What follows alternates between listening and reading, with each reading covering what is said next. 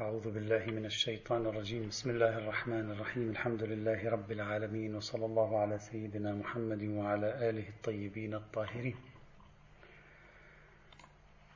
ما يزال حديثنا في المجموعات القرآنية التي يمكن أن يستدل بها على أن الألفاظ هي من الله سبحانه وتعالى الألفاظ القرآنية هي من الله سبحانه وتعالى وليست من غيره. وصل بنا المطاف إلى المجموعة الثانية عشرة وهي نصوص وصف القرآن بالكتاب والصحف قلنا بأن القرآن وصف نفسه في الكثير من الآيات بأنه كتاب كما وصف نفسه أيضا بأنه عبارة عن صحف مطهرة طيب. عندما نحلل كلمة الكتاب بوصفها كلمة عربية نجد أنها لأن الكتابة ترتبط بالصحف في معناها المتصل بموضوعنا. إذا يوجد سطور مكتوبة على صحيفة أو على رقاع. وأطلق أيضا وصف الكتاب في القرآن الكريم على كل من التوراة والإنجيل والقرآن كما جاء في سورتي النجم والأعلى وفق ما شرحناه سابقا. وصلنا إلى الحديث عن تساؤل ما زلنا في إطار عملية التحليل. بعد أن عرضنا أصل الاستدلال الآن سوف ندخل في عملية تحليل وجولان في آه، رصد الفهم الذي يمكن أن نصل إليه في دراسة مفردة كتاب ومفردة صحف التي وردت في القرآن هنا بشكل مختصر طبعا. أول سؤال يفرض نفسه هنا أن القرآن لم ينزل من السماء على شكل مكتوب في صحيفة هذا واضح عند المسلمين. بل يدل عليه قوله تعالى بل ربما يدل عليه على الأقل قوله تعالى يسألك أهل الكتاب أن تنزل عليهم كتابا من السماء فقد سألوا موسى أكبر من ذلك كأنما يعترض عليهم هذا شيء مرفوض. أو كقوله تعالى ولو نزلنا عليك كتابا في قرطاس فلمسوه بأيديهم لقال الذين كفروا إن هذا إلا سحر مبين. أو كقوله تعالى أو ترقى في السماء ولن نؤمن لرقيك حتى تنزل علينا كتابا نقرأه. قل سبحان ربي هل كنت إلا بشرا رسولا. طيب إذا لم ينزل على الرسول كتاب في قرطاس وعلى شكل مدون فكيف صح إطلاق وصف الكتاب على القرآن مع أنه لم ينزل على شكل كتاب من السماء؟ هنا تأتي يأتي هذا التساؤل. لكي نحلل هنا مفردة الكتاب وأنا يعني شخصيا قد بحثت بشكل مفصل نسبيا مفردة الكتاب ومفردة الصحف في تفسير سورة البينة آه، في البحوث التفسيرية القرآنية. لا أريد أن أطيل كثيرا هنا لكنني سأذكر بشكل مختصر. عندما نحلل الأمور نجد الآتي. أولا تصريفات كلمة الكتاب في القرآن الكريم ترجع إلى خصوصيتين. الخصوصية الأولى الثبات والدوام والخصوصية الثانية الحتم والتنجيز. ومنه نحن نسمي مثلا الكتاب كتاب لأنه عندما يكتب الشيء على ورق فإنه يثبت ويدوم ويصبح ناجزا. ومنه نسمي كتابة الديون لأنه عندما تكتب فإنها تصبح ناجزة تصبح حتمية أيضا وتصبح ثابتة ومستقرة. فنلاحظ من استخدامات تصريفات كلمة الكتاب في القرآن الكريم كتب كتابا إلى آخره اكتبوا يكتب. نلاحظ خاصية الثبات والدوام من جهة في وفقا لعملية تحليل لغوي للمفردة وخاصية الحتم والتنجيز. هذا أولا. ثانيا القرآن استخدم مفردة الكتاب وتصريفات هذه المفردة في دائرتين الدائرة الأولى الدائرة العرفية والدائرة الثانية الدائرة الدينية. الدائرة العرفية تكلم مثلا عن كتابة الديون وما شابه ذلك. الدائرة الدينية أو تعبير آخر دائرة الرؤية الكونية الدينية أيضا هذا وقع ضمن السياقات في القرآن الكريم. السياق الأول سياق الحقوق والتكاليف. يعني إثبات شيء قانوني يصبح هذا الشيء ثابت دائم حتمي مثل كتب عليكم الصيام. السياق الثاني سياق المعرفة الإلهية بالعالم. يعني الله يعرف العالم ولا رطب ولا يابس إلا في كتاب مبين. أي أن المعرفة الإلهية هناك ثابتة قارة حتمية دائمة. الله يعرف كل العالم بهذا النوع من المعرفة. والسياق الثالث هو السياق التشريعي. الكتاب ما هو الكتاب الذي ينزل من السماء؟ هو البرنامج العلمي والعملي النازل من عند الله للبشر هلا مدون على ورق أو غير مدون؟ بحث آخر. هو برنامج. لماذا؟ لأنه قار محتوم منجز دائم ثابت عليكم. وربما يكون يكون تعبير أهل الكتاب يحمل هذا المعنى أيضا يعني أهل الكتاب أي أهل الشرائع. أهل الشرائع والتكاليف مثلا ربما يكون كذلك. ليس فقط بمعنى أهل الكتاب يعني أهل الكتاب الشيء المؤلف من صحائف. هذه السياقات وردت في هذا الإطار. الأمر ثالثا إذا أولا تصريفات كلمة الكتاب في القرآن تعطينا خاصيتين الثبات والدوام من جهة والحتم والتنجيز من جهة ثانية. ثانيا استخدم القرآن المفردة في دائرتين دائرة دينية ودائرة عرفية. في الدائرة الدينية كانت في سياقات سياق حقوق والتكاليف سياق معرفة الله بالعالم وسياق البرنامج الشامل العلمي والعملي النازل على البشر. فإذا هذه السياقات كلها تصب في إطار الخاصية التفسيرية الموجودة في كلمة كتاب الدوام والحتم والتنجيز. طيب بناء عليه لا بد لنا في موضع بحثنا هنا أن نقول إما أن نفرض أن كلمة الكتاب استخدمت هنا تجوزا وفق ما تسمح به اللغة العربية. عندما وصف القرآن بأنه كتاب وصف بهذه الصفة تجوزا بعلاقة الأول والمشارفة أو باعتبار ما سيكون. لماذا نقول هذا؟ لأن المفروض أننا نجيب عن تساؤل كيف يصف القرآن نفسه بأنه كتاب ونزلنا عليك الكتاب مع أن الذي نزل من السماء ليس كتابا. إذا إما أن نفرض أن كلمة الكتاب هنا جاءت بضرب من المجاز باعتبار علاقة الأول والمشارفة أو باعتبار ما سيكون.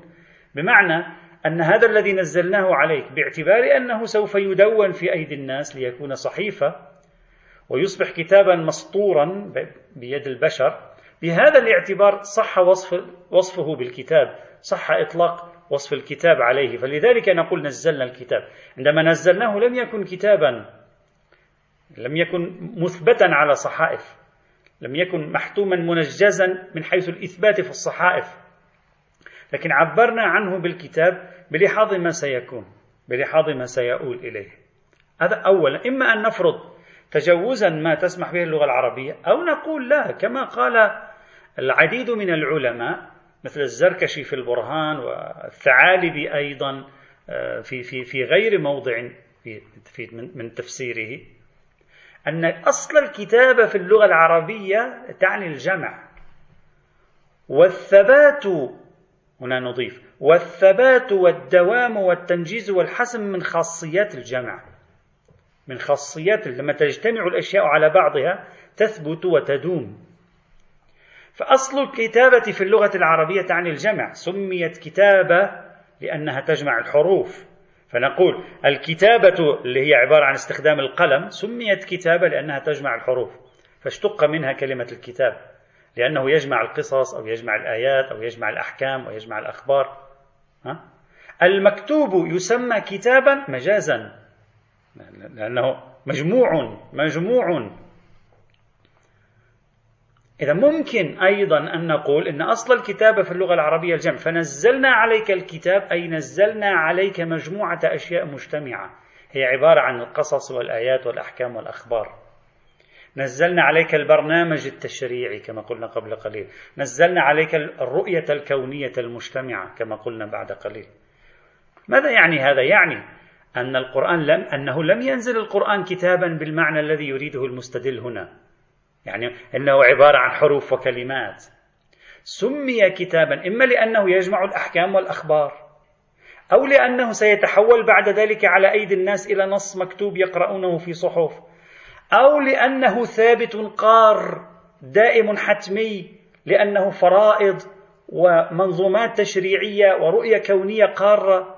اذا بناء هذا إذا حللنا المعنى اللغوي. بناء عليه ليس في تعبير الكتاب إشارة بالضرورة إلى لفظية القرآن حال نزوله. ليس فيه ليس فيه شيء من ذلك. القضية مفتوحة صارت على مجموعة احتمالات لا يمكن لنا أن نبت. فعندما يقول نزلنا عليك الكتاب ممكن يكون الكتاب عبارة عن مجموعة الفرائض والرؤى الكونية الثابتة القارة أو مجموعة من الأشياء التأمت مع بعضها من باب الجمع. أو أنه باعتبار ما سيكون سوف يصبح كتابا مدونا على صحائف ما دامت الاحتمالات مفتوحة مفتوحة وليس بالتجوز فيها جميعا ما دامت احتمالات مفتوحة فنجمع بين الآيات التي أقرت بعدم وجود بعدم نزول كتاب على النبي بمعنى صحيفة وأوراق وبين الآيات التي وصفته بالكتاب نجمع بينهما بواسطة افتراض أن الذي نزل عليه إما أمور ثابتة كالمفروضات والنظم التشريعية وإما عبارة عن مجموعة من الأشياء سميت كتابا باعتبار التئامها واجتماعها وبالتالي لا وهذا ما تدل عليه اللغة في جذرها وبالتالي لا ضرورة لأن نقحم أنفسنا في دائرة الألفاظ وما شابه ذلك. لكن قد يأتي شخص ويقول القرآن موجود بشكل مدون قبل أن ينزل. يعني نزل مدونا بما يشي بالصورة اللفظية له. وذلك بسبب آيات من سورة عبس آيات 11 إلى 16 تقول كلا إنها تذكرة فمن شاء ذكره في صحف مكرمة مرفوعة مطهرة بأيدي سفرة كرام بررة. هذا النص يصف القرآن بأنه موجود في صحائف مطهرة مرفوعة بيد الملائكة ملائكة الله البررة. ومن هنا يوصف الرسول في آيات سورة البينة بأنه رسول من الله يتلو صحفا مطهرة. إذا لاحظوا الجمع بين آيات سورة عبس مع آيات سورة البينة.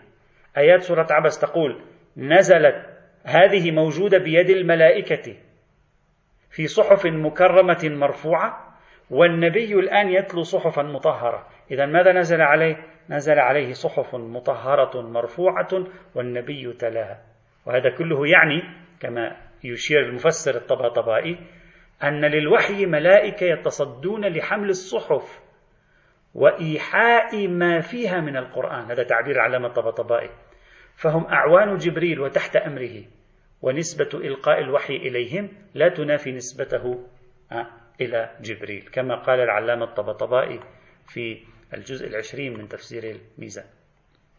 طيب ولا تعارض بعد أكثر نقول ولا تعارض بين وجود القرآن في صحف عند الله يتلى حروفا وكلمات وبين أنه لا ينزله الله في قرطاس. يعني ممكن أنت الآن تقول لي أخي والله نحن تحيرنا الآن. إذا كان هذا القرآن في صحف مكرمة مرفوعة مطهرة كما تقول سورة عبس وكان النبي يتلوه في صحف مطهرة. إذا نزل في صحف مطهرة. طيب. كيف الله يندد بأنه كيف يريدون أن ينزل عليهم بقرطاس؟ ويندد يريدون أن ينزل من السماء صحيفة مطهرة. وهو يقول نزل. يعني الصورة مربكة صارت من جهة تقول القرآن موجود في صحف يتلى حروفا وكلمات وكلمات تحمله الملائكة المرفوعة ها؟ ثم ينزلونه والنبي الآن في مرحلة ما بعد استلامه يتلو الصحف المطهرة. يعني نزل صحف. ومن جهة أخرى يقول ويلهم هؤلاء يريدون أن ينزل ويحهم هؤلاء يريدونه أن ينزل صحفا وكتبا وقرطاسا وكتابا من السماء. يندد بهم. أنت من جهة تقول هو هكذا مشهده ومن جهة تندد. فما الأمر؟ نقول لا تعارض بين وجود القرآن في صحف عند الله تعالى يتلى حروفا وكلمات وبين أن الله لا ينزله في قرطاس للناس. لماذا؟ إذ لا تلازم بين عدم إنزاله في قرطاس قرطاس المادي هذا وبين عدم كونه في صحف سماوية. ممكن يكون في صحف سماوية ولكن الله لا ينزله. وهذا له نظير. في القرآن حتى طلب الكافرون من النبي أن ينزل عليهم ملائكة لكن الله لم يستجب لهم. ندد بما يطلبون أن ينزل الملائكة. لا لأنه لا وجود لملائكة في السماء أو عند الله بل لمحذور آخر. ولهذا وجدنا القرآن يتحدث عن عدم إنزال وجدنا الآية نفسها التي تتحدث عن عدم إنزال القرآن يقول فيها وقالوا لولا أنزل عليه ملك ولو أنزلناه مل ولو أنزلنا ملكا لقضي الأمر ثم لا ينظرون ولو جعلناه ملكا لجعلناه رجلا وللبسنا عليهم ما يلبسون ما يلبسون كما جاء في سورة الأنعام الآية الثامنة والتاسعة. إذا هذا يعني أن المشكلة ليست في أصل وجود ملائكة والآية لا تنفي وجود الملائكة. وإنما في إنزال هؤلاء الملائكة إلى الأرض ليكونوا شهداء على الرسالة. هذه هي المشكلة. عينها في إنزال القرآن المدرج في الصحف السماوية. الآيات لا تريد نفي وجود قرآن في صحف سماوية. وإنما تنفي إنزال هذه الصحف للناس. لأن الناس إذا أنزلنا إليهم هذه الصحف من شدة رهبة هذه الصحف سيقولون هذا مجرد سحر. كما ذكرت الآية السابعة من سورة الأنعام نفسها أيضا. إذا خلاصة هذا المشهد برمته الآن في موضوع الصحف موضوع الصحف موضوع الكتاب انتهينا منه لاحظوا عندنا موضوع الكتاب حتى أذكركم لأن البحث تشعب. موضوع الكتاب تحدثنا عنه وحلينا المشكلة. قلنا موضوع الكتاب ما يعطي أن أن القرآن عبارة عن نص مدون أو أنه لفظي نزل من عند الله بشكل لفظي.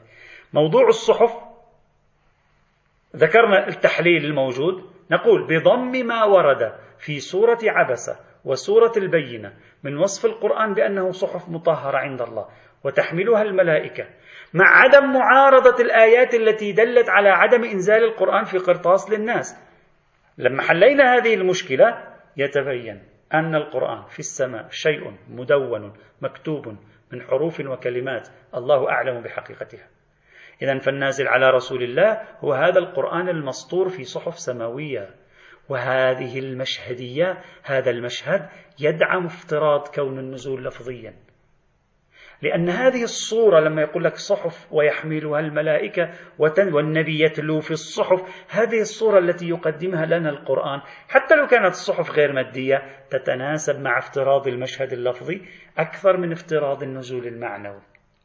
فإذا ضممنا هذا كله هذا كله إلى تعبير الكتاب الذي وصف به القرآن لا سيما في بعض الآيات التي تكلمت عن تلاوة النبي للقرآن يعني ربطنا كلمة كتاب مع تلاوة مع صحف هذا كله سيساعد على تقوية الصورة اللفظية للنزول وأن فرضية إنتاج النبي للنص القرآني اللفظي تصبح فرضية مرجوحة وفق تركيبة مشهدية من مجموع الآيات القرآنية في المقام.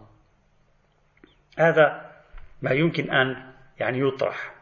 لكن حتى تكتمل هذه الصورة المشهدية في موضوع الصحف والصحائف وما شابه ذلك ويفتح الطريق أمامنا لكلمة كتاب لكي تكتمل هذه الصورة المشهدية المهم هنا أن يكون ما تحدثت عنه الآيات الكريمة عن الصحف اللي جابت كلمة صحف متصل أساسا بالقرآن. شوف نحن هذه ربما غابت غابت عن ذهنك أيها المستمع أعزائي غابت عن ذهنكم ربما. إحنا افترضناها مسلمة أن كلمة الصحف التي طرحت في الآيات القرآنية تتكلم عن القرآن. وركبنا كل هذا الاستدلال بناء على ماذا؟ بناء على أن كلمة الصحف التي جاءت فيها الآيات تتكلم عن القرآن في نزوله على النبي من قبل الله تعالى. وهذا شيء يحتاج إلى وقفة. نأتي أولا لآيات سورة عبس. آيات سورة عبس التي قرأناها ما هي؟ فمن شاء ذكره في صحف مكرمة. كلا إنها تذكرة. فمن شاء ذكره في صحف مكرمة مرفوعة مطهرة بأيدي سفرة كرام بررة. هل هذه تدل على أن تتكلم عن القرآن نفسه أنه في صحف مكرمة أو ماذا؟ آيات سورة عبس ليس فيها أي إشارة إلى القرآن الكريم حتى نرجع الضمير أو الموصوف إلى القرآن. لاحظوا؟ هذه الآيات بعد أن ذكرت قضية العبوس بعد أن ذكرت قضية العبوس في مطلع السورة عبس وتولى أشارت إلى أن ما قلناه في الآيات الأولى يعني ما قلناه في الحديث عن العبوس في الآيات الأولى هو تذكرة. وأن هذه التذكرة موجودة في صحف مكرمة أي هذه الفكرة التي قلناها لك يا رسول الله من أن عليك أن تهتم لأمر المؤمنين الضعفاء ولا تعطي بالا كبيرا لأمر الكافرين الأقوياء. هذه الفكرة هذه التذكرة موجودة في صحف مكرمة أي في كتب معظمة. صحف مكرمة يعني في كتب معظمة لكنها لا تقول لنا إن القرآن موجود في هذه الصحف. انتبهوا جيدا. من المحتمل جدا أن يكون المراد أن هذه التذكرة التي ذكرناك بها يا رسول الله التي ألفتنا نظرك إليها والتي تقوم على ترك عدم المبالاة بالمؤمنين والضعفاء والاهتمام بالكافرين الأقوياء هذه التذكرة بعينها موجودة في صحف محترمة معظمة. طيب ممكن حينئذ تكون هذه الصحف هي صحف الأنبياء السابقين موجودة في صحف صارت في صحف لأننا نتكلم عن الماضي وأن صحفهم صحف هؤلاء الأنبياء معظمة مكرمة. يا أكيد معظمة مكرمة. فيكون المقصود من السفر هنا الذين تقع هذه الصحف في أيديهم هم الأنبياء السابقون. يعني هذا الذي قلناه لك من تذكرة في مطلع سورة عبسة هو موجود في صحف معظمة بأيدي الأنبياء. يعني حمله قبلك الأنبياء فيكون المعنى هكذا إن هذه الموعظة وهذه الحكمة التي أعطيناك إياها الآن في مطلع سورة عبسة موجودة في صحف معظمة وهذه الصحف بأيدي الأنبياء الكرام البرر الذين أتوا قبلك. وهي مرفوعة متسامية عن الدنس مطهرة عن النجاسة والخبائث.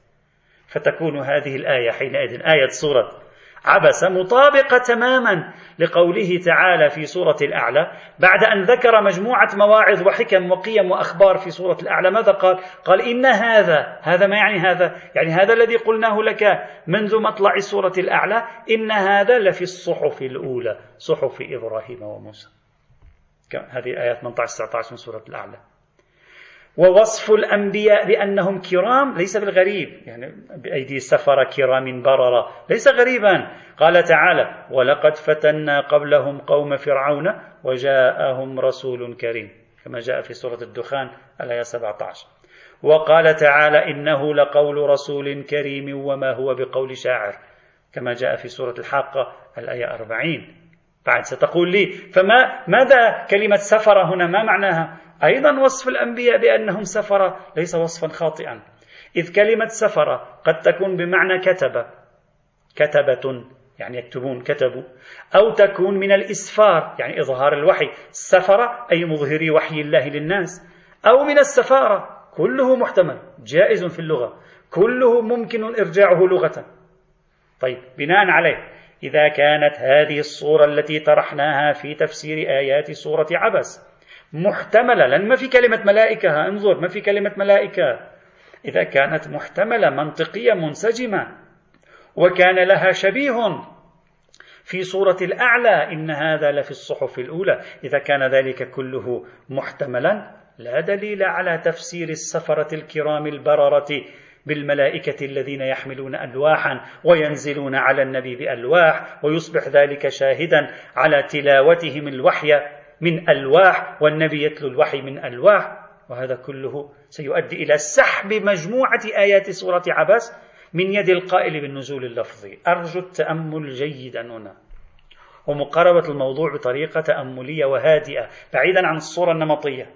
إذا كلا إنها ما في مقد... ما قلناه لك سابقا تذكرة. فمن شاء ذكره. في صحف هذه التذكرة في صحف مكرمة مرفوعة مطهرة. بأيدي سفر. يشير إلى جلالة هذه الصحف. أين هي؟ مرفوعة بأيدي السفرة كرام بررة. من من نافي لهذا الاحتمال؟ غير أننا استأنسنا وتعودنا على أن تلك ذلك التفسير الأول هو المأنوس في كلمات المفسرين. من نافي لهذا الاحتمال؟ مرفوعة إشارة إلى جلالتها. مكرمة إشارة إلى طهارتها لأن الكريم تأتي أيضا من الطهارة من الدنس. لذلك الناس في بعض مجتمعاتنا العربية إذا أراد أن يشير إلى بيت الخلاء يقول كرمكم الله. أي نزهكم الله وأعلى شأنكم؟ كل هذه تصدق على كتب الأنبياء السابقين. وعندنا نموذج من الإحالات القرآنية. إن هذا لفي الصحف الأولى صحف إبراهيم وموسى. إذا آيات سورة عبس تحتمل الإشارة إلى معنى يدعم القول بالنزول اللفظي وتحتمل الإشارة إلى صورة مشهدية أخرى لا علاقة لها حينئذ بالنزول تشير إلى كتب سابقة. والكتب السابقة أصلا صارت صحف وصارت نصوص وألفاظ انتهينا منها. طيب. ماذا عن آيات سورة البينة؟ آيات سورة البينة. ها؟ رسول من الله يتلو صحفا مطهرة فيها كتب قيمة. كتب يعني مكتوبات. يعني صحيفة وفيها كتب كيف هذا يعني؟ كتب هنا بمعنى المكتوب. يعني صحيفة يعني مثل ورق فيها كتب قيمة يعني فيها مكتوبات قيمة. طيب وهذا شرحناه مفصلا في الدرس التفسيري في بحوث تفسير سورة البينة.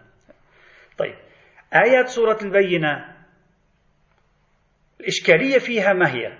أنها تفيد أن الرسول يتلو صحف مطهرة. طيب جميع المسلمين يعتقدون بأن الرسول لم يكن يتلو كتاب عندما كان ينقل القرآن. أنت تقول لي الآية سورة البينة تقول بأنه رسول من الله وهو محمد صلى الله عليه وعلى آله وسلم يتلو صحف.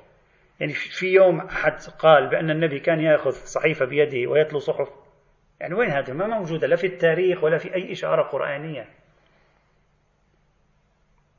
هذه مشكلة حينئذ. فلا بد أن نفرض شيئا آخر في تفسير سورة البينة. وبذلك ينهار استخدام القائل بالنزول اللفظي لآيات سورة البينة ليثبت بها النزول اللفظي. هكذا قد نطرح في البداية. هنا ممكن التأمل والقول يعني ممكن نطرح عدة فرضيات واحتمالات في موضوع سورة البينة. بالتفصيل بحثناها في تفسير سورة البينة. سأذكر فقط خلاصات هنا. بعضهم قال المراد بالصحف أجزاء من الكتب السماوية. هي ليست صحف مادية. يعني هي أشياء موجودة في صحف ما. هذا تفسير محتمل طبعا بحاجة لدليل مش واضح كثير. حتى الآن هكذا بهالعرض غير واضح. جواب ثاني أن المراد بهذه الصحف صحف سماوية غير مادية. يعني في أمامه صحف كان النبي. شوف النبي في أمامه صحف. صحيح لم ينقل التاريخ ينقل من صحف. لماذا لم ينقل من صحف؟ لأنها صحف سماوية يا أخي. ما لأنه في آية سورة عبس ذكر أن الذي يحمل الصحف من الملائكة. يعني نحن نتكلم عن عالم غير مادي تقريبا. إذا ما بدنا نقول عالم مجرد فنحن نتكلم عن عالم مثال. وفق التقسيم الإشراقي للعوالم أو تقسيم الفلسفة الصدرائية والعرفاء للعوالم. ما, ما يراه أي أحد. فكان يقرأ من الصحف وهم لا يرون شيئا لكنه القرآن يخبرنا أنه كان يقرأ من الصحف. إذا هذه صحف سماوية غير مادية نزلت بها الملائكة على النبي. جواب ثالث أو طرح ثالث هنا. لا مانع من الالتزام بدلالة الآية على كون القرآن كان يدون منذ العصر النبوي. يعني بمعنى كيف؟ هكذا نقول. نقول رسول من الله يتلو صحفا مطهرة. ما معنى ذلك؟ معناه أن لما كان ينزل الوحي على النبي كان المؤمنون يكتبون ما نزل من الوحي. فيصبح الوحي في صحف موجود في بيوتهم. يجي النبي في المسجد النبوي يتلو ما هو موجود في تلك الصحف.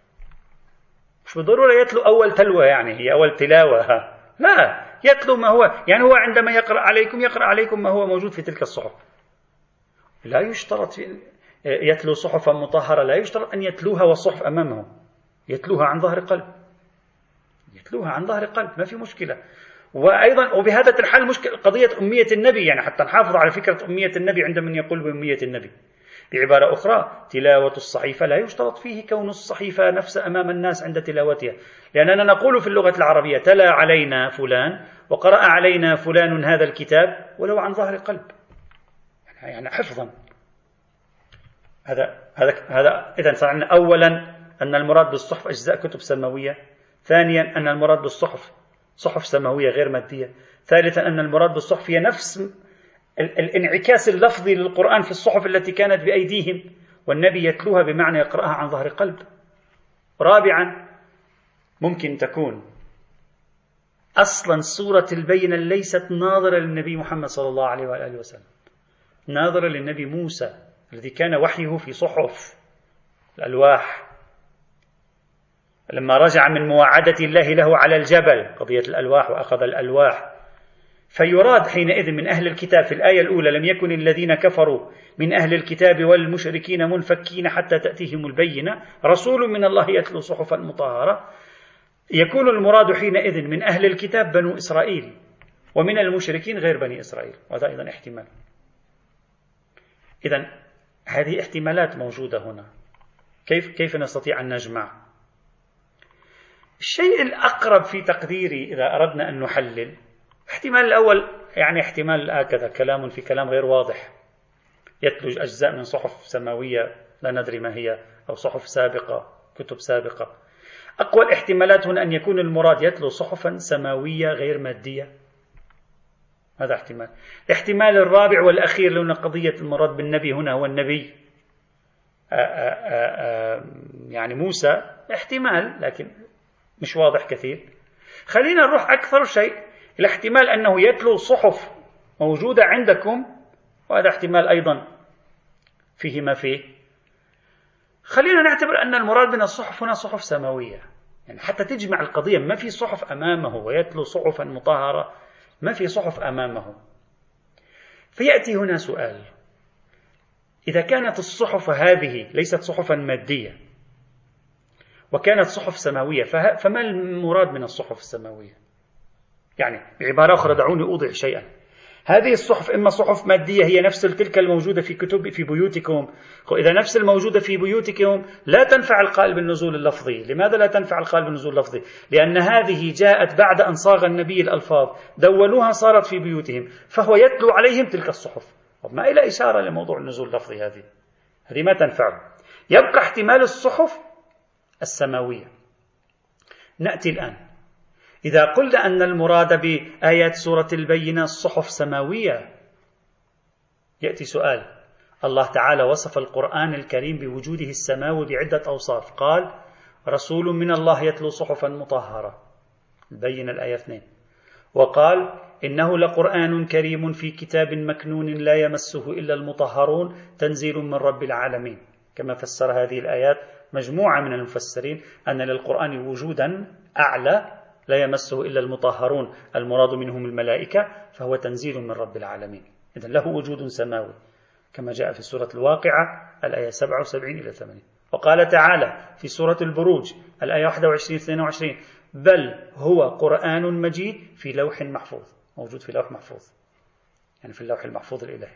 وق... هكذا قال.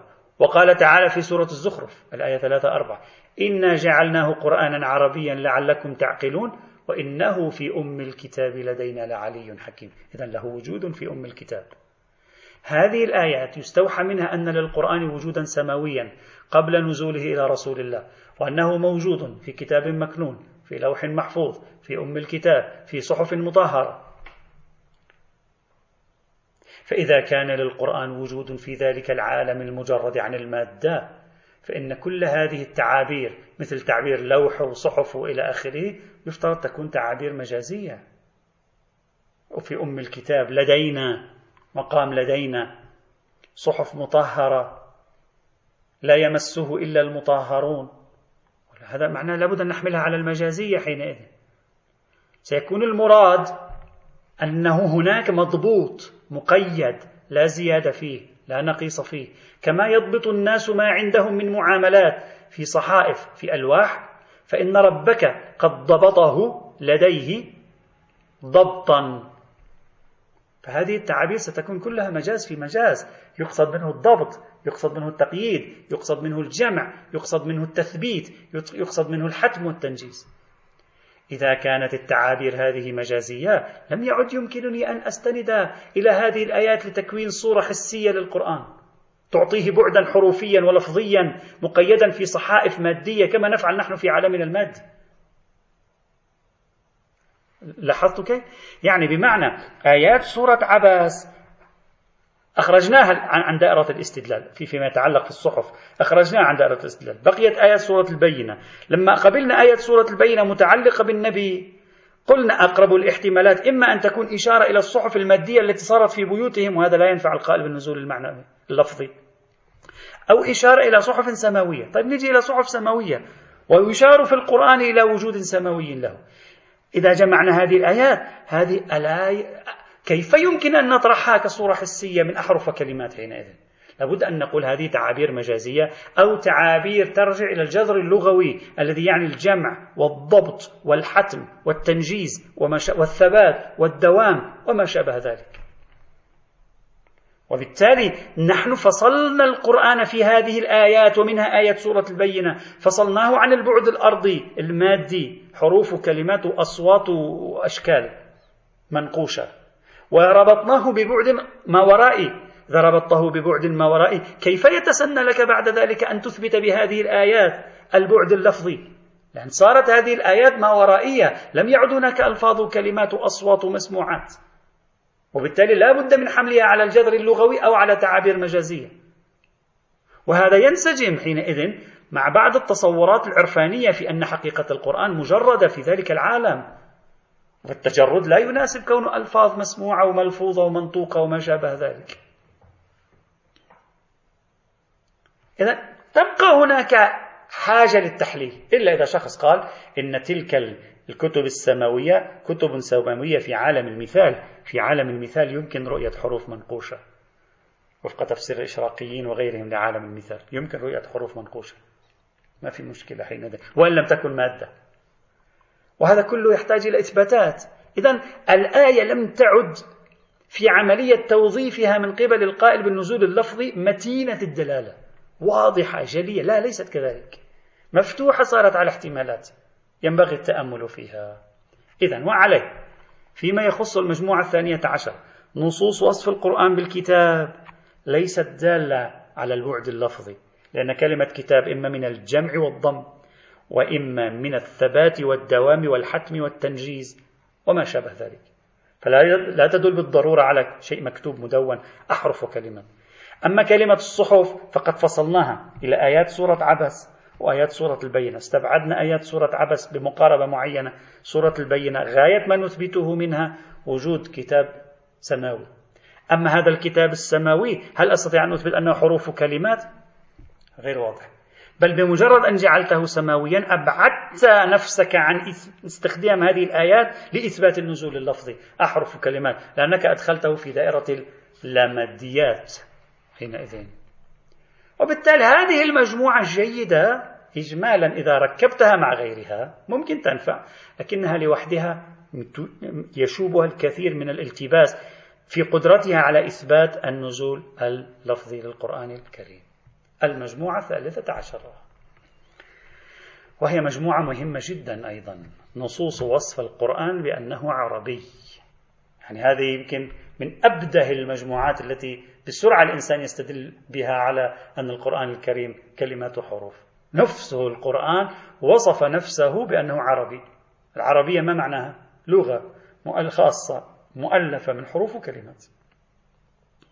إذا هذه المجموعة من الآيات شاهد صريح على لفظية القرآن النازل من عند الله تعالى. يعني هو يقول لك هو لغة عربية. شو بدك بعد أكثر من هيك؟ ما في بعد أكثر من قال تعالى في الآية 103 من سورة النحل ولقد نعلم أنهم يقولون إنما يعلمه بشر.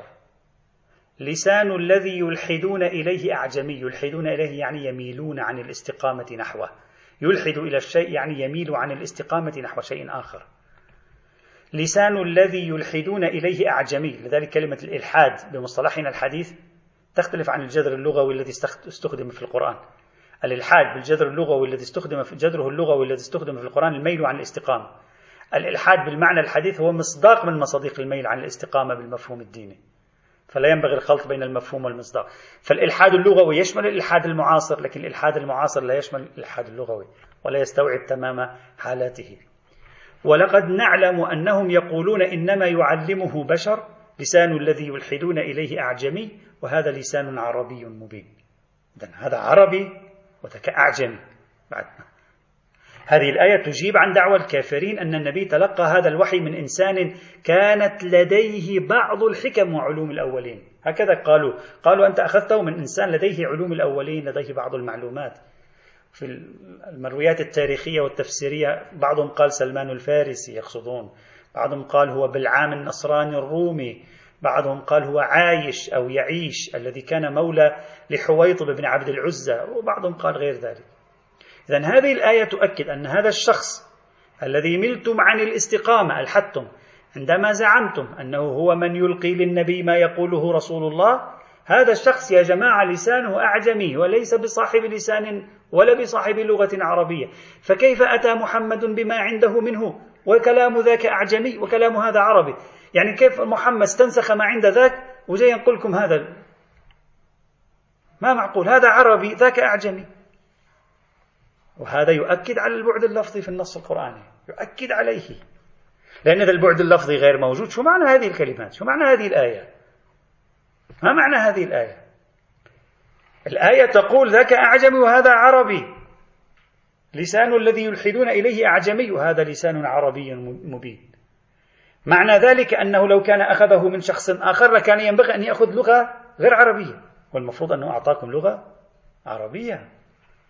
إذا الآية واضحة أن الوحي الذي أتاك ليس تعليم بشر لأن لو كان تعليم بشر ما صار عربيا بل كان ينبغي أن يكون أعجميا.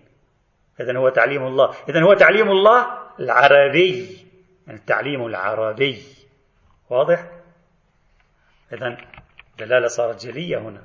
أيضا قال تعالى في سورة الشعراء الآية 193 195 نزل به الروح الأمين على قلبك لتكون من المنذرين. بلسان عربي مبين. ما معنى ذلك؟ يعني نزل به الروح الأمين على قلبك بلسان عربي. يعني الروح الأمين لما نزله على قلبك بأي لسان كان؟ باللغة العربية. أيضا في سورة فصلت الآية 44 قال تبارك وتعالى ولو جعلناه قرآنا أعجميا لقالوا لولا فصلت آياته. فصلت يعني بينت. تفصيل من التبيين والإحكام. لولا فصلت آياته أأعجمي وعربي؟ قل هو للذين آمنوا هدى وشفاء والذين لا يؤمنون في آذانهم وقر وهو عليهم عمى. أولئك ينادون من مكان بعيد. وقال تعالى إنا أنزلناه قرآنا عربيا لعلكم تعقلون. سورة يوسف الآية الثانية. وفي سورة الزخرف الآية الثالثة إنا جعلناه قرآنا عربيا لعلكم تعقلون. لاحظ الربط بين اللغة وبين التعقل في آيتي سورة يوسف والزخرف. حتى يعقلوا جعله عربي. من جعله؟ الله جعله عربي. الله أنزله عربي. الله جعله عربي. كي تتعقلوا.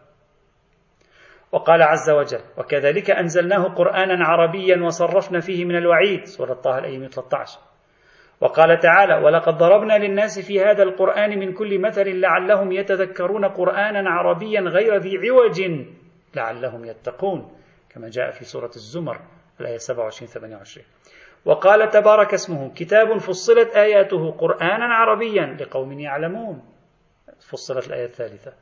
وقال وكذلك أوحينا إليك قرآنا عربيا لتنذر أم القرى ومن حولها كما جاء في سورة الشورى الآية 7 وأيضا قال أخيرا في سورة الأحقاف الآية 12 ومن, قبل ومن قبله كتاب موسى إماما ورحمة وهذا كتاب مصدق لسانا عربيا لينذر الذين ظلموا وبشرى للمحسنين. إذا هذه الآيات برمتها تؤكد جميعها على لغوية القرآن النازل على لفظيته. من خلال تأكيدها على أنه قد نزل وجعل من قبل الله بإحدى اللغات المسمات باللغة العربية. إذا لم ينزل القرآن على رسول الله مجردا عن لغة إنما نزل عليه مكسوا بلغة محددة هي اللغة العربية. وهذا خير دليل شو أفضل من هذا. خير دليل على لفظية الموحى به في القرآن الكريم. هذه المجموعة الثالثة عشرة البالغة الأهمية في موضوع بحثنا. في البداية ونحن نحلل يجب أن نفكك مفردة العربي العربية وتصاريف هذه الكلمة. ما معنى هذه الكلمة؟ لا نستأنس بسرعة كما قلت مرارا أعزائي قلت لكم مرارا وتكرار تستأنس بسرعة وأنتم جميعكم يعني جميع الحاضرين في هذه في هذا الدرس من, من العرب فلا تستعجلوا لا تستعجلوا خلينا نشوف كلمة عربي ماذا تعني؟ لابد أولا تفكيك عندنا خطوتين مهمتين هنا في في عملية دراسة هذه المجموعة. الخطوة الأولى تفكيك مفردة العربي والعربية اشتقاقاتها المختلفة في الآيات القرآنية لنرى ماذا تعني في الدلالة اللغوية. ثانيا نرجع بعد ذلك مرة أخرى إلى الآيات القرآنية لنرى هذه الآيات أي معنى من معاني كلمة عربي تتحمل. وما الشواهد الداخلية والخارجية على ذلك؟ يعني شوف كلمة عربي كم معنى لها؟ وبعدين نرجع للآيات ونرى أي المعاني تأخذه الآيات. من معاني كلمة عربي في اللغة العربية. هذا مهم جدا. المرحلة الأولى التحليل اللغوي لمفردة عربة عربة واستخداماتها بالمعجم اللغوي. إذا رجعنا إلى التحليل اللغوي نجد بعض النصوص اللغوية سأقرأ طبعا بعض النصوص اللغويين ونحلل. في, في, في العين قال العرب العاربة الصريح منهم والأعاريب جماعة الأعراب ورجل عربي وما بها عريب أي ما بها عربي وأعرب الرجل أفصح القول والكلام وهو عرباني اللسان أي فصيح. لاحظ أن الكلمة, الكلمة أتت هنا وواضح أن المراد الفصاحة البيان يفصح ما في اللسان. الجوهري ماذا قال؟ قال العربية هي هذه اللغة. إذا هذا معنى جديد. العربية صارت دلالة على اللغة. وعرب لسانه بالضم عروبة أي صار عربيا. وأعرب كلامه إذا لم يلحن في الإعراب. وأعرب بحجتي أي أفصح بها ولم يتق أحد. أفصح. وفي الحديث الثيب تعرب عن نفسها هي تفصح عن نفسها. يعني في مقابل البكر التي ربما يفصح عنها والدها مثلا. وأعرب الرجل تكلم بالفحش. لماذا قالوا أعرب الرجل إذا تكلم بالفحش؟ لأن الفحش هو تجلية واضحة للمعنى. أن مقابل الفحش نوع من التكني. الكناية هي عبارة عن دلالات ذات زوايا لا تأتي مباشرة. فنقول أعرب الرجل تكلم بالفحش. يعني أطلق الكلمات الفاحشة التي تدل على الشيء مباشرة. لأنها تدل على الشيء بالمواربة في نوع من الحياة أبدا تكلم بالفحش. وفي الحديث عربوا عليه أو عربوا عليه أي ردوا عليه بالإنكار. وعرب منطقه أي هذبه من اللحن. وعربت عن القوم أي تكلمت عنه. ابن فارس أيضا ماذا يقول؟ يقول عرب العين والراء والباء أصول ثلاثة أحدها الإبانة والإفصاح. تبين وتفصح. الآخر النشاط وطيب النفس والثالث فساد في جسم أو عضو. فالأول قولهم أعرب الرجل عن نفسه إذا بين وأفصح. وإعراب الكلام أيضا من هذا القياس لأن بالإعراب عندما تعرب الجملة العربية يفرق بين المعاني في الفاعل والمفعول والنفي والتعاج تفصح تبين. فأما الأمة التي تسمى العرب لاحظوا تعبير ابن فارس مهم جدا. فأما الأمة التي تسمى العرب فليس ببعيد أن يكون سميت عربا من هذا القياس لأن لسانها أعرب الألسنة وبيانها أجود البيان. ومما يدل على هذا أيضا قول العرب ما بها عريب أي ما بها أحد. كأنهم يريدون ما بها أنيس يعرب عن نفسه. ابن الأثير أيضا في النهاية يقول عربت عن القوم إذا تكلمت عنهم وإنما سمي الإعراب إعرابا لتبيينه وإيضاحه. ابن منظور الإفريقي في لسان العرب جمع كعادته كل كلمات المعجميين من قبل ثم قال وجعل الله عز وجل القرآن المنزل على النبي المرسل محمد عربيا لأنه نسبه إلى العرب الذين أنزله بلسانهم. وهم النبي والمهاجرون والأنصار الذين صيغة لسانهم لغة العرب. وتقول إلى أن يقول وتقول رجل عربي اللسان إذا كان فصيحا. فيروز أبادي أيضا ذكر ما قاله الآخرون وقال والتعريب تهذيب المنطق من اللحن طريحي أيضا قال عرب بالضم إذا لم يلحن وعرب يعرب من باب تعب يتعب فصح بعد لكنة في لسانه. وأعربت الحرف أوضحته. وقيل الهمزة للسلب أي أزلت إبهامه. والإعراب الإبانة والإيضاح. ومنه الحديث أعرب أحاديثنا فإنا قوم فصحاء. ومنه الخ... أعرب أحاديثنا شو يعني أعرب؟ يعني أوضحوها. ومنه الخبر أعربوا القرآن أي بينوا ما فيه من غرائب اللغة وبدائع الإعراب. واللغة العربية ما نطق به واحد العرب. كل هذا تجده أيضا عند الزبيدي وغير الزبيدي. الراغب الإصفهاني أيضا يشير إلى هذا. الراغب الإصفهاني يقول العربي الفصيح البين من الكلام. قال قرآنا عربيا إلى آخره. ماذا يتبين لنا من خلال مطالعة كتب اللغة؟ يتبين من خلال مطالعة كتب اللغة أن وصف العربي بما يرتبط بالآيات التي نحن فيها وصف العربي يطلق. واحد وصف لقوم هم أمة العرب. هؤلاء عرب والعربي أحدهم. إذا العربي وصف لقوم أو لإنسان من من هؤلاء القوم. اثنين العربي وصف للغة هؤلاء القوم. نقول اللغة العربية. والمعنى الثالث وهو الأهم وأرجو الانتباه العربي وصف لمطلق الكلام. وهذا هو المعنى اللغوي الأصلي. لذلك ابن فارس ماذا قال؟ قال ثلاث أصول لها. الأصل الأول الإبانة والإيضاح. العربي من الكلام ما معنى؟ يعني البين من الكلام. ولذلك سميت العربية عربية كما رأينا قبل قليل لأنها بينة سميت عربية. مش العكس. إذن كلمة العربي جذرها من الإبانة لأن لديهم لسان فصيح جميل قادر على التعبير عما في داخلهم ببراعة يجلي الفكرة عبروا عنهم عبر عنهم بأنهم عرب. إذا عبر عنهم بأنهم عرب في المرحلة التالية في المرحلة الأولى كلمة العربي تعني الإبانة والإيضاح. فالكلام العربي أي الفصيح البين الواضح المعبر اللي ما فيه ارتباك ليس فيه لحن ليس فيه عجمة وليس فيه ما ينافي الفصاحة والتبيين لأن الأعجمي كما يقول الطبرسي نفسه هو نقيض الفصيح. لاحظ كيف جعله قال الأعجمي نقيض الفصيح. الفصيح هو المبين. وعليه انتبهوا إذا وصف الرجل أو القوم بأنهم عربي أو عرب هذا وصف للقومية. هذا ليس له علاقة باللغة أو بالكلام. فلان عربي هذا وصف لقوميته. هذه قوميته. طبعا جذورها من اللغة. طيب هذا التوصيف لا علاقة له بنا لأن القرآن لم يتكلم عن أحد ووصفه بأنه عربي إلا في موضعين. الموضع الأول وصف الحور العين في الجنة بأنهن عربا أترابا وهذا لا علاقة له ببحثنا لأن العرب بمعنى التحنن والتحبب والعشق واللعب. والتعبير الثاني الأعراب يتحدث عنه القرآن. أما كلمة عربي ما تحدث القرآن عربي كفرد اسمه عربي أو كقوم. اسمهم عرب. طيب ماذا نستنتج؟ من مجمل التحليل اللغوي وأرجو أن, أن, أن تعيدوا التأمل في هذا الموضوع جيدا. عندما يوصف لسان أو كلام أو بيان أو كتاب أو نص أو خطاب بأنه عربي فسيحتمل احتمالين لا ثالث لهما. الاحتمال الأول أن هذا الكلام عربي إشارة إلى انتمائه إلى لغة خاصة من لغات العالم هي اللغة العربية. هذا احتمال الأول هذا وارد في اللغة لا نقول ليس بوارد وارد.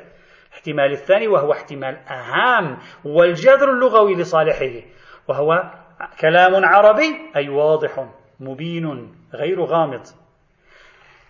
بناء على على الحالة الأولى لا تستطيع أن تقول اللغة الفارسية عربية أو اللغة التركية عربية أو لغة الأردو عربية أو اللغة الإنجليزية عربية.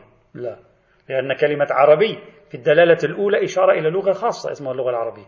لكن في الدلالة الثانية يمكن ممكن تقول هذا كلام تقول شخص ألقى خطاب باللغة الإنجليزية تقول هذا كلام عربي. عربي ما معناه يعني فصيح جلي واضح يفصح عن مراده ببراعة. شخص هندي باللغة الهندية ألقى خطابا واضح جلي. تقول ما شاء الله كلامه عربي رائع. يعني ما معنى عربي؟ يعني فصيح مفصح مبين. إذا بالتحليل المعجمي ينكشف لنا أن كلمة عربي في دائرة توصيف كلام أو دائرة توصيف كتاب أو دائرة توصيف لسان أو دائرة توصيف بيان معين لغوي يرجع إلى معنيين. المعنى العام وهو الجذري صفة. وضوح بيان. قدرة وجودة على النقل الفكرة. ومعنى ثاني وهو معنى الخاص وهو إشارة إلى لغة بعينها اسمها اللغة العربية. التي ينطق بها في العادة قوم اسمه يعبر عنهم بالعرب. إذا في المرحلة الأولى حللنا المفرد لغويا واكتشفنا أن المفرد مفتوح على احتمالين. أحدهما واسع وهو الجذر اللغوي وثانيهما ضيق وهو ناتج عن الجذر اللغوي. حتى بعدين إذا رجعنا إلى القرآن الكريم ورأيناه يقول عربي مبين. ما معنى عربي هنا؟